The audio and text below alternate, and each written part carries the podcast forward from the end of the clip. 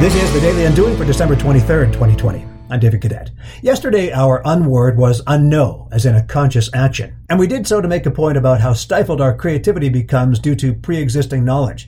Closely related to creativity is the competency of curiosity. And here too, we are tempted to rewind, rewire, and recapture that ever so fertile brain matter of a toddler just soaking up information streaming into the mind. But alas, we aren't children. We have to function in a world which rewards efficiency over just about everything else. But does that mean we throw up our arms, absolving ourselves of the need to be curious?